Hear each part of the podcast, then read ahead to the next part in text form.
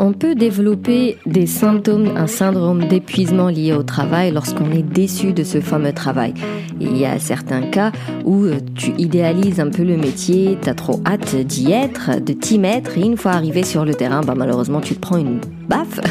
Et avec le temps, vu que tu n'es plus en phase avec le métier que tu as choisi, bah tu peux développer des, des signes physiques, des douleurs, euh, un mal-être qui, qui aboutit finalement à un burn-out. Aujourd'hui, c'est Armel de Dream in Chocolate Designs, c'est une euh, designer tricot, une ancienne infirmière qui va nous parler du coup de son mal-être au travail et comment elle en est arrivée à ce tricot, à ce design tricot.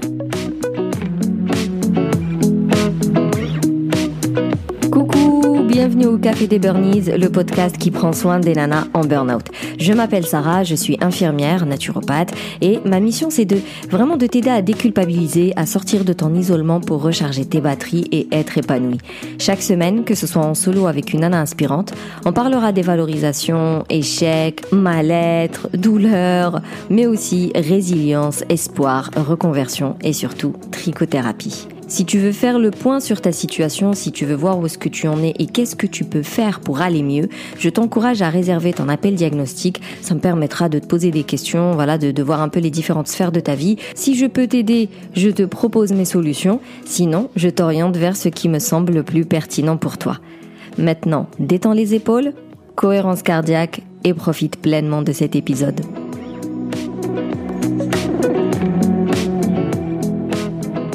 Alors euh, bonjour, euh, moi je m'appelle Armel, j'ai 37 ans et je suis euh, actuellement créatrice de patron de tricot et j'étais, il fut un temps, infirmière.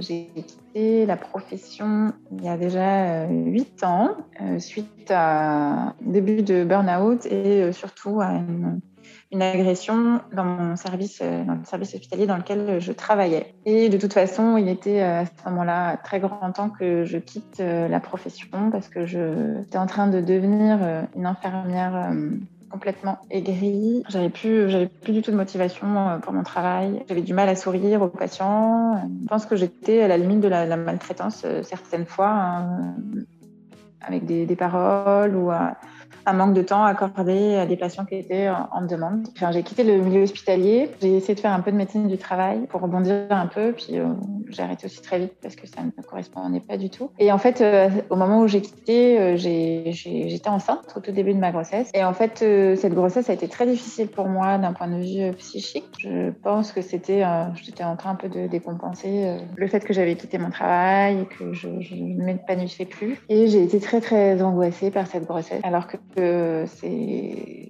pas dans mon schéma d'être angoissée comme ça. C'est à ce moment-là du coup que j'ai décidé de canaliser, on va dire, mes angoisses dans, le, dans les loisirs créatifs. Alors même si les loisirs créatifs ça a un peu toujours fait partie de ma vie, parce que j'ai appris à broder à l'école, j'ai commencé à tricoter, j'avais 16 ans. Et j'ai débuté aussi le, j'ai débuté la couture à ce moment-là. Et ça m'a, du coup, ça m'a un peu aidé. Et puis, le temps passant, je me suis mise de plus en plus à tricoter. Et puis, un jour, euh, voilà, j'ai décidé de, de faire quelque chose de, de toutes ces connaissances que j'avais euh, acquises. Et je me suis lancée dans le design tricot. Et du coup, pour revenir à ton épuisement euh, au, au, travail, est-ce que, déjà à l'époque, est-ce que tu connaissais le burn-out? Un tout petit peu. J'avais déjà entendu ce que c'était, j'avais déjà dû voir un, un de reportage, mais pas non plus euh, plus que ça. Tu penses qu'il y a eu des signes que, tu avais ignorés, là, avec du recul? Bon, déjà, j'ai quand même, dans ma carrière, beaucoup changé de poste. Je pense que c'est un premier signe, déjà, en fait. Quand on change une fois, ça va, mais quand on change cinq fois, peut-être que c'est pas une question de poste, que c'est une question d'orientation professionnelle. Et, euh, l'un des premiers signes qui aurait dû euh, m'alarmer, je pense, c'est euh, que j'ai fait euh, que j'ai eu un labago. Donc j'ai eu le dos bloqué euh, pendant deux semaines. À l'époque, j'avais j'avais 28 ans, donc c'était un petit peu jeune quand même pour faire ce genre de de problème. Et euh, je pense que c'était déjà un signe que mon corps m'envoyait. il est temps d'arrêter. Et en fait, l'agression qu'on a subie dans notre service de, de soins, c'est arrivé peu de temps après. Donc je pense que c'était oui, voilà, il était grand temps.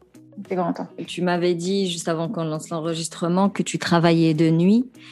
Euh, oui. Et donc, est-ce que tu avais un peu peut-être discuté avec euh, l'administration, les cadres, le service pour voir s'il y a quelque chose à faire pour arranger la situation? Alors, euh, donc, quand, quand on, a été, on a été agressé, donc on a eu le droit à un échange avec un psychiatre. Bon, de ça, du coup, c'était plutôt très orienté sur, bah, sur le, traumatisme qu'on aurait pu subir, mais bon, ça ne pas nous apporter de, solutions vraiment concrètes. Après, euh, à l'hôpital, les, cadres, ils n'ont quand même pas beaucoup de, de champs d'action. Surtout que moi, j'étais dans une très grande structure, donc euh, les étages hiérarchiques, euh, il y en a des tonnes avant d'arriver à la personne qui peut faire quelque chose. Et puis, de toute façon, le problème des hôpitaux, de manière générale, hein, c'est que c'est des établissements qui doivent rester ouverts, accessibles à chacun. Donc, euh, comment sécuriser un tel espace Mon premier poste aussi, euh, qui était aux urgences, euh, je l'ai quitté aussi pour les mêmes raisons, parce que c'était pareil, c'était pas du tout sécuritaire. Et en fait, quand on en discute avec les cadres, la seule chose qu'ils te répondent, c'est bah, on peut rien faire. Voilà. Le souci avec le métier d'infirmier et tout, toute la santé en réalité, c'est qu'on idéalise plus, plus, plus le travail. On est persuadé que tout le monde est là pour être utile à l'autre, euh, pour aider l'autre.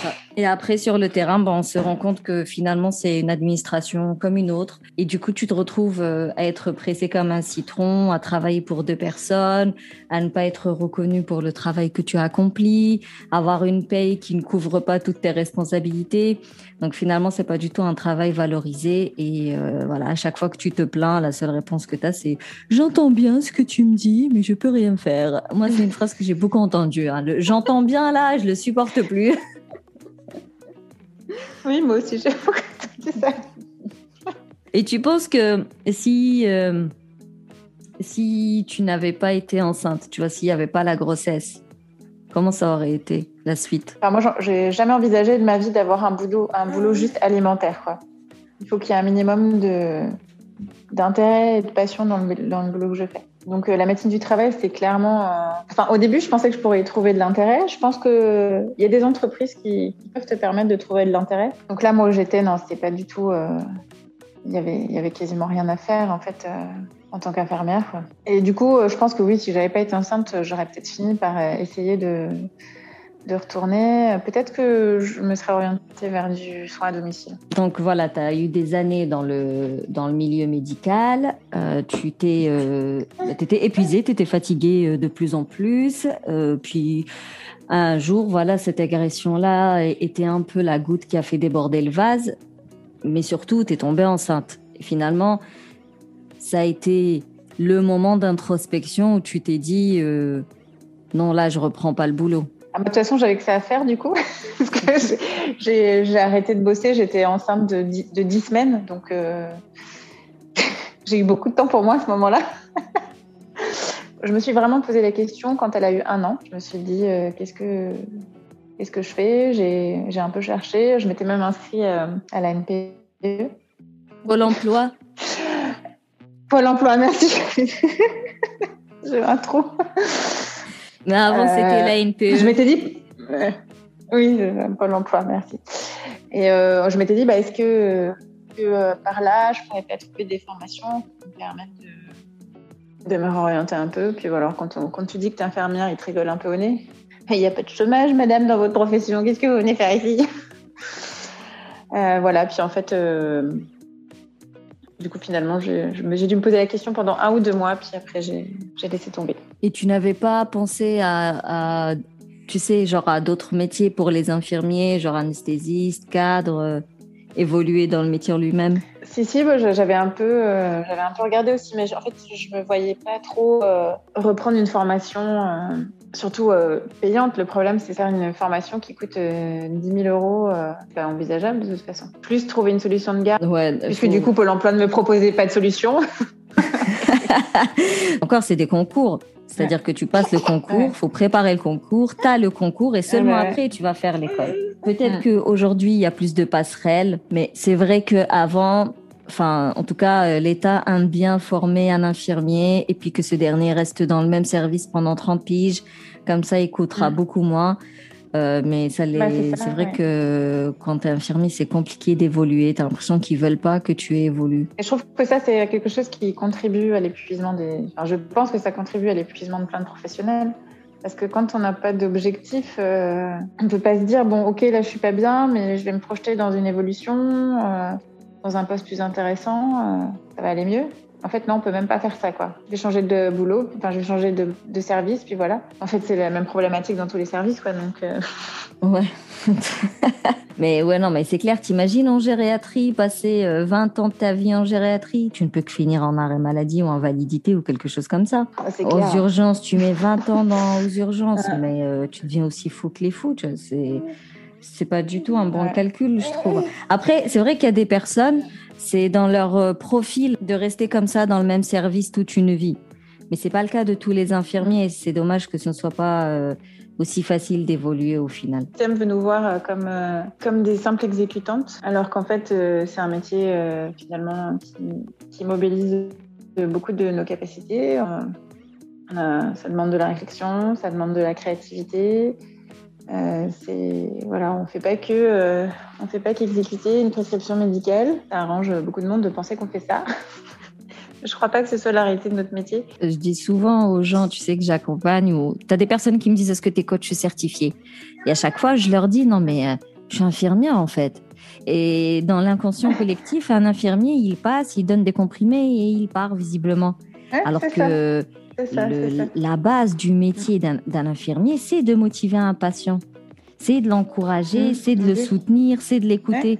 Le problème aujourd'hui, c'est que euh, l'État ne nous donne pas euh, ce luxe. C'est devenu un luxe de pouvoir se poser au chevet d'un patient et de l'écouter et de l'encourager, tu vois, euh, d'être vraiment attentive et, et bienveillante. Mais à la base, notre métier, avant même de donner un médicament ou de refaire un pansement ou de poser un injectable, c'est surtout de d'observer le patient, de le comprendre et de lui donner les bons outils pour qu'il qu'il soit acteur de sa santé, qu'il prenne soin de lui, qu'il tombe pas dans un syndrome de glissement, donc euh, il devient dépressif et compagnie. C'est vraiment de le coacher. C'est pas un terme que tu vas utiliser en formation, mais c'est ça en fait la base de notre métier. C'est aussi un peu un métier de détective en fait. Faut aussi que tu fasses ton enquête pour, euh, faut que tu apprennes à connaître ton patient et pour euh, comprendre certaines choses, euh, poser des questions. euh. C'est vraiment le diagnostic et donc bah, c'est ça, c'est être observateur, poser les bonnes questions et euh, motiver par la suite euh, le patient. Mais c'est tout ça, c'est pas vu, c'est pas connu. Alors je, je sais pas quel type quel diplôme t'as passé, mais moi quand j'ai passé mon diplôme il y a, combien de temps déjà? Bientôt 15 ans, tiens. Euh, donc c'était l'ancienne formule, du coup. on, passait quand même vachement de temps sur les diagnostics infirmiers. Et quand tu te mets à bosser, bah, c'est quelque chose qui n'existe presque plus en fait. Enfin, on te laisse plus le temps de faire cette partie-là de ton boulot, quoi. Alors moi, de, euh, quand je suis arrivée, j'étais la première promo euh, sans MSP, sans mise en situation là. Mais le diagnostic infirmier, euh, tu peux pas y échapper. C'est la base de notre métier, le fait d'être observateur, d'analyser, de faire des causes à effet, de relier des choses et de trouver les bonnes solutions. Et comme tu dis, une fois que tu arrives dans le Mm. terrain, ben, ils veulent juste que tu sois un exécutant et donc tu as ton tour de soins avec ton tour de médoc, tes, médi- tes, tes injectables à préparer, tes pansements, courir partout. Et le diagnostic, tu dois le faire euh, entre deux. Voilà, entre, je sais pas, Ouais. en marchant ou en mangeant, j'en sais rien. Mais euh, tu, tu Oui. aux toilettes, tiens. aux toilettes, alors. Ouais. euh, Quand t'as le temps d'y aller. Quand t'as le temps d'y aller. Est-ce que quand tu étais en service, quand tu bossais encore, tu, ça t'arrivait de tricoter? Ça m'est arri- ça m'est arrivé, oui, sur euh, les nuits euh, en plein mois d'août où euh, il n'y a pas beaucoup d'activités. Oui, ça m'est arrivé. En plus, à ce moment-là, j'avais euh, pas mal de copines euh, qui, qui étaient enceintes. J'ai fait beaucoup de layettes, ouais. Aujourd'hui, est-ce que tu utilises encore le tricot comme un, un outil de détente? Parce qu'au début, tu disais que pour canaliser tes angoisses, tu as utilisé la créativité, que ce soit la broderie, le tricot, la couture. Est-ce qu'aujourd'hui, c'est toujours le cas? Bah, euh, je pense que je pourrais pas m'en passer, en fait. C'est devenu... euh, c'est devenu inconscient, en fait. C'est un réflexe, va dire. Je pense que du coup, je suis détendue aujourd'hui et plus angoissée parce que j'ai tout ça dans ma vie en fait. Parce que je dessine beaucoup, parce que euh, je tricote. euh. Si j'ai pas le temps de faire l'un, il faut que je fasse l'autre quoi. Une journée sans création, euh, c'est pas une bonne journée pour moi. J'ai commencé, comme je suis en Inde, hein, j'ai la chance de pouvoir faire du yoga facilement. Et j'ai commencé le yoga et ça aussi, c'est génial. C'est un bon complément en fait. Parce que du coup, c'est une activité où là, du coup, tu, tu penses à rien d'autre. Qu'est-ce que tu fais avec ton corps Et les deux ensemble, c'est top. À préciser que le tricot et le yoga activent les mêmes hormones. Finalement, tu entretiens ton bien-être au quotidien avec toutes tes activités créatives et c'est ça qui fait que tu évites euh, la, cette angoisse-là. En tout cas, tu évites euh, le cercle vicieux du stress. Donc toi, tu le fais automatiquement tous les jours et automatiquement, ça vient nourrir ta résilience, automatiquement, ça te fait du bien et tu te retrouves plus dans des situations où tu te sens vraiment au bout de ta vie. Je fais presque tous les soirs, c'est quand même le Netflix tricot, quoi. Avec ma petite tisane et mon carré de chocolat. Je le fais tous les jours, sauf si je vois des amis. Voilà. Euh, qu'est-ce que tu pourrais dire à une personne donc, qui nous écoute, qui est en burn-in ou en burn-out, c'est-à-dire qu'elle est épuisée physiquement et émotionnellement Qu'est-ce que tu pourrais euh, lui donner comme conseil? Une des choses qui est très difficile et par laquelle il faut commencer, c'est euh, sortir de la culpabilité. De penser que c'est ta faute, que c'est parce qu'on n'est pas volontaire. Du coup, bah, si on se sent coupable, si on se dit euh, bah, c'est parce qu'on n'est pas volontaire, et bah, on retombe dans le, truc, on s'enfonce et puis et puis bah on va se dire ah bah je me suis enfoncée parce que voilà je suis pas volontaire donc on s'enfonce encore plus profondément. Après quand on est comme ça c'est très difficile de se dire qu'on réussirait à en sortir mais euh, je pense qu'on a tous les on a tous les clés en nous. Il faut juste euh, bah, pouvoir rencontrer les personnes qui nous aident à trouver où elles sont quoi. Et qu'est-ce que tu dirais à cette nana pour qu'elle se lance dans le tricot? Ah bah c'est trop bien.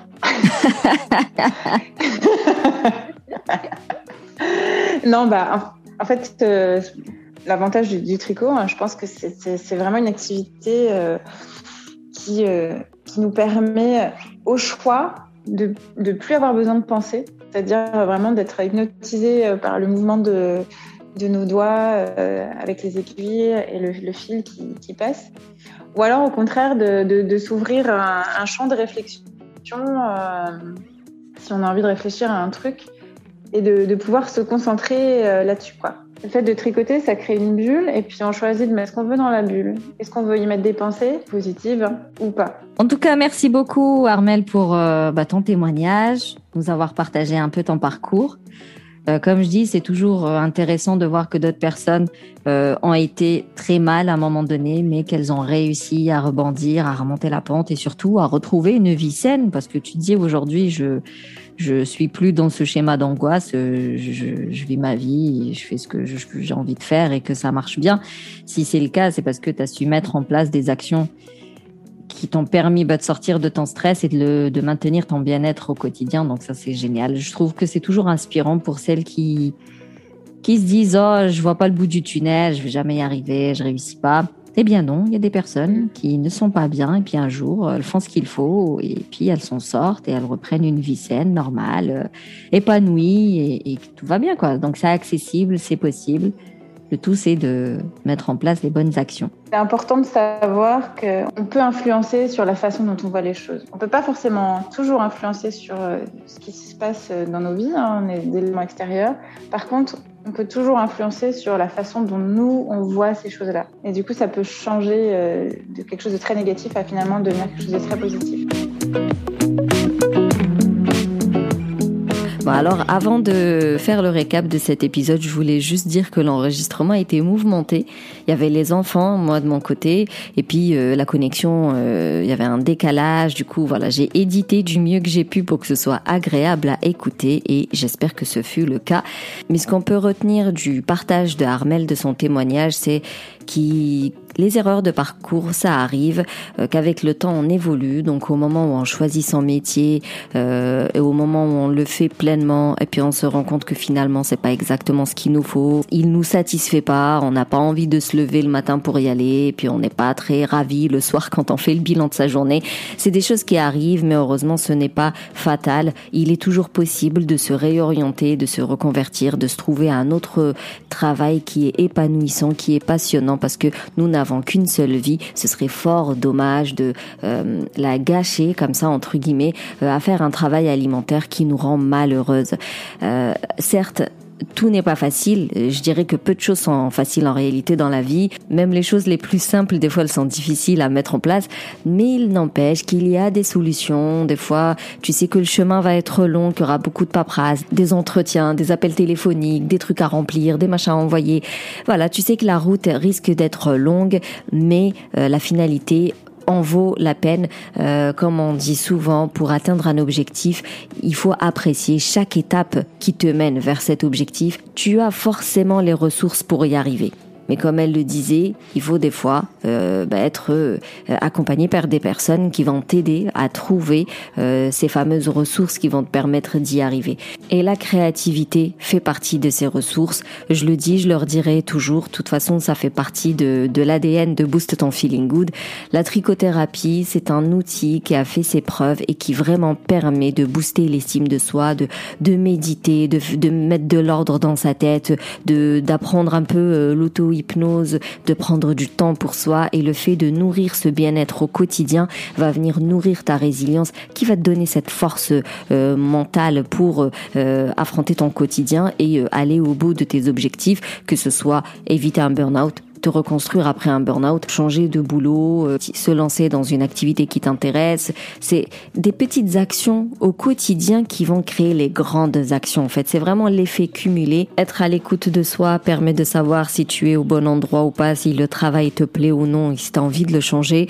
Si c'est le cas, prends ton courage en main et euh, mène les recherches et les démarches nécessaires pour avoir un travail qui te fait plaisir parce que tu y passes un sacré euh, temps dans la journée et ça fait ouais ça fait partie euh, ça prend plus de la moitié de ta vie. Donc faut vraiment que ce soit quelque chose qui t'apporte un bien. Si c'est pas le cas ça veut dire que ça contribue à ton mal-être et ça tu dois pas le permettre.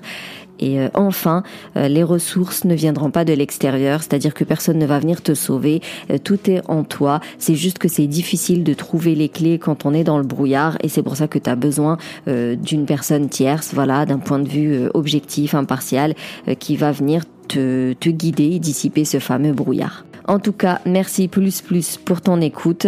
Euh, si tu veux soutenir le podcast, tu peux me laisser un avis, me dire par exemple ce que tu as pensé de cet épisode, je le lirai au prochain podcast. Tu peux me mettre 5 étoiles sur la plateforme d'Apple Podcast et puis tu peux le partager euh, tout partout autour de toi pour qu'il soit accessible à ceux qui en ont besoin. Si tu as besoin de plus d'infos, si tu veux qu'on échange euh, au sujet d'un épisode précis, je te renvoie vers Instagram, tu peux tout m'écrire dans les commentaires, je te répondrai avec grand plaisir. Et d'ici là, eh bien, booste ton feeling good.